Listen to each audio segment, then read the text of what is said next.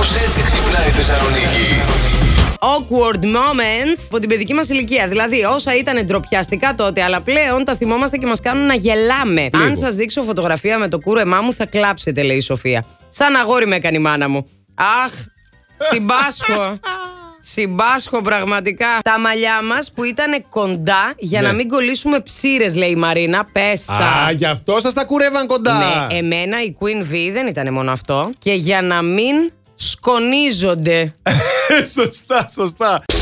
Πάμε, Ελένα, Μεξικό. Απίστευτο περιστατικό συνέβη εκεί σε έναν αγώνα ποδοσφαίρου. Τι έγινε τώρα, διαμαρτυρήθηκαν οι παίκτες μιας ομάδας για τον γκολ της αντίπαλης ομάδας, το, δι... Ναι. το διαιτητή, το Φερνάντο Ερνάντες, και του είπανε Φερνάντο, δες το βαρ, γιατί η φάση μυρίζει. Και πήγαν λίγο πιο έντονα. Ένας ποδοσφαιριστής λίγο Οπα. πήγε, τον έσπρωξε με το στήθος του. Ω, κόκκινη κάρτα. Όχι. Τι; Γονατιά στα balls. Ο, Ο διαιτητής. διαιτητής. Το διαιτητής στον παίκτη. Αποκλείεται να είχε να κάνει με τη φάση όλο αυτό. Λες, ε. Να ξέρεις ότι του έχει φάει την κόμενα ο ποδοσφαιριστής. Και τσατίστηκε τώρα, βρήκε ευκαιρία. Βρήκε ευκαιρία. Μου κάνεις και μαγκές, Τι πάρε. τε πάρτα. Κατάλαβες. Όλα γίναν για την τούλα.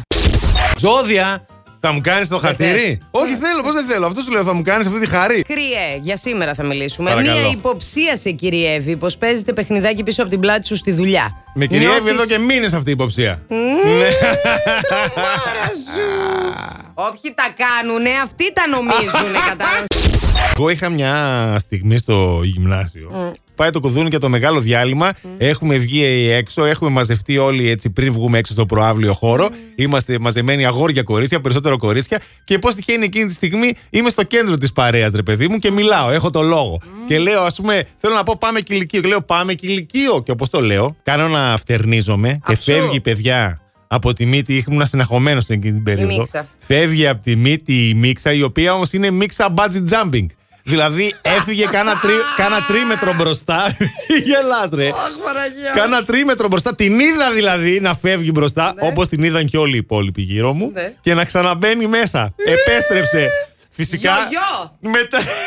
Γιογιό μίξα. Awkward moments από την ε, παιδική μας ηλικία. Αχα. Όσα ήταν ντροπιαστικά, αλλά πλέον μας κάνουν να γελάμε. Ο Παύλος λέει πρωί Σαββάτου στη λαϊκή με τη μάνα μου να Ναι. περνάμε μπροστά από τους πάγκους με τα ρούχα και μια κυρία που ήθελε να ψωνίσει φουστάνι για, τα, για, για την βαφτιστικιά της να δείχνει εμένα λέγοντας Να, σαν κι αυτό το αγόρι είναι. και μετά από τη σύμφωνη γνώμη της μάνας μου Δεν το να μου δοκιμάζω φοράνε κιόλας. το φουστάνι Όχι, ρε, για να φίλε. δουν το μέγεθος. Όχι ρε φίλε. Last Morning Show. Κάθε πρωί στις 8. Γιατί ό,τι ώρα κι αν ξυπνάς, Συντονίζεσαι στο μπλα! κανονικά.